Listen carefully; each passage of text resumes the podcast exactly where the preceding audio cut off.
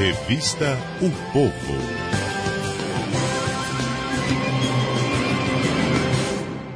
Walter George conosco nessa tarde. Muito bem-vindo, Walter. Boa tarde, Maísa. Eu não participei aqui do, da sorvete, né? Mas, da farra do sorvete. Mas, mas ele um recebeu café. Que, né? Ah, sim. Ah, não, o café está compensando. Eu trato você bem, então. Walter, vamos lá. O assunto que domina as manchetes e as discussões também desde ontem aí, metade da tarde, né? Quando de fato tomou-se pé de uma postagem que o pesquisador Matias Spector da Fundação Getúlio Vargas fez, ele postou lá no Facebook, isso repercutiu imensamente, postou lá no, no Twitter também, espalhou-se muito rapidamente, veio para as manchetes.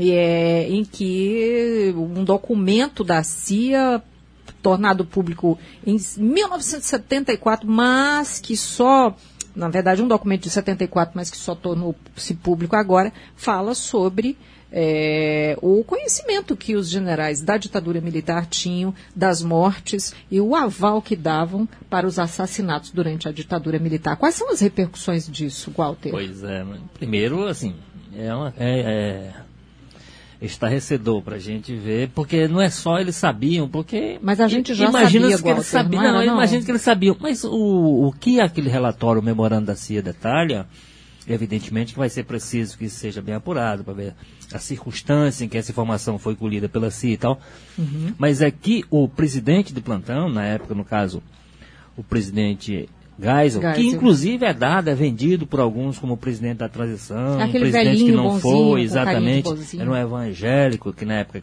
ser evangélico era um diferencial muito...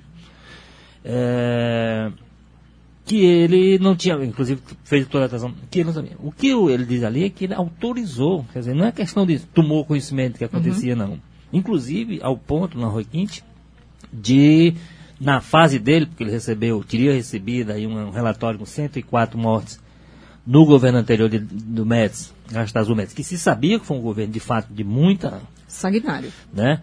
É, e submeteu, quer dizer, a, autorizou a continuação dessa política de extermínio dos, dos subversivos, né? Os perigosos subversivos, é, desde que houvesse a aprovação, ou seja, a autorização do seu então chefe de SNI, do Serviço Nacional de Informação, que viria a ser seu sucessor na presidência, o general João Batista Figueiredo. Quer dizer, não é só questão de eles saberem o que estava acontecendo, é que eles estavam autorizando que acontecesse. Lamentavelmente, a gente tem hoje uma manifestação do, do Exército, por exemplo, apontando que não vai poder colaborar muito, porque que a documentação foi está queimada, está perdida desastre, né? Por que queimaram, não é? Pois é. O que queimar já é uma prova de que ali havia algo que Exatamente incriminasse quem estava lá. A, né? O fato de terem queimado já talvez seja indicação Lógico. de que havia coisas muito graves ali, né? Agora, o Brasil fez essa opção né, para essa transição, digamos assim, pactuada. Foi uma, uma opção, Walter, acho, ou não havia alternativa? Eu acho que foi uma opção. Foi uma opção. O, assim, o, o, o evidentemente, o, era um momento que o, o próprio governo militar estava muito fragilizado, porque havia fracassado, digamos assim, nas suas linhas mestras administrativas, mas ainda tinha o poder, e tinha mesmo, o poder, é, a força. Então, houve essa pactuação que eu acho que a sociedade fez. Agora, é muito ruim que a gente tenha sem essa memória e com essas coisas.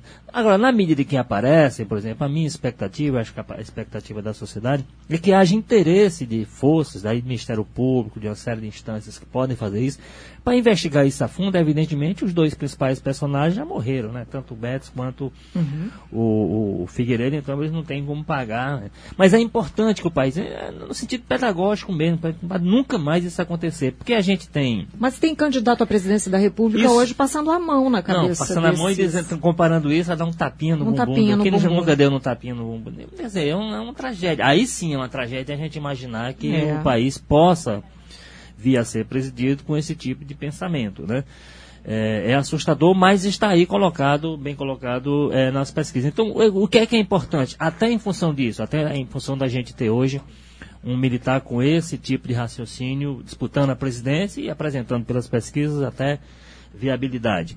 É que esses episódios do passado eles sejam esclarecidos e haja a punição punível, é, possível a essa altura para que eles não passem branco, como de, de, certa forma acabaram passando, em função, como eu disse, desse pacto que se fez lá atrás para poder voltar ao país é, à democracia.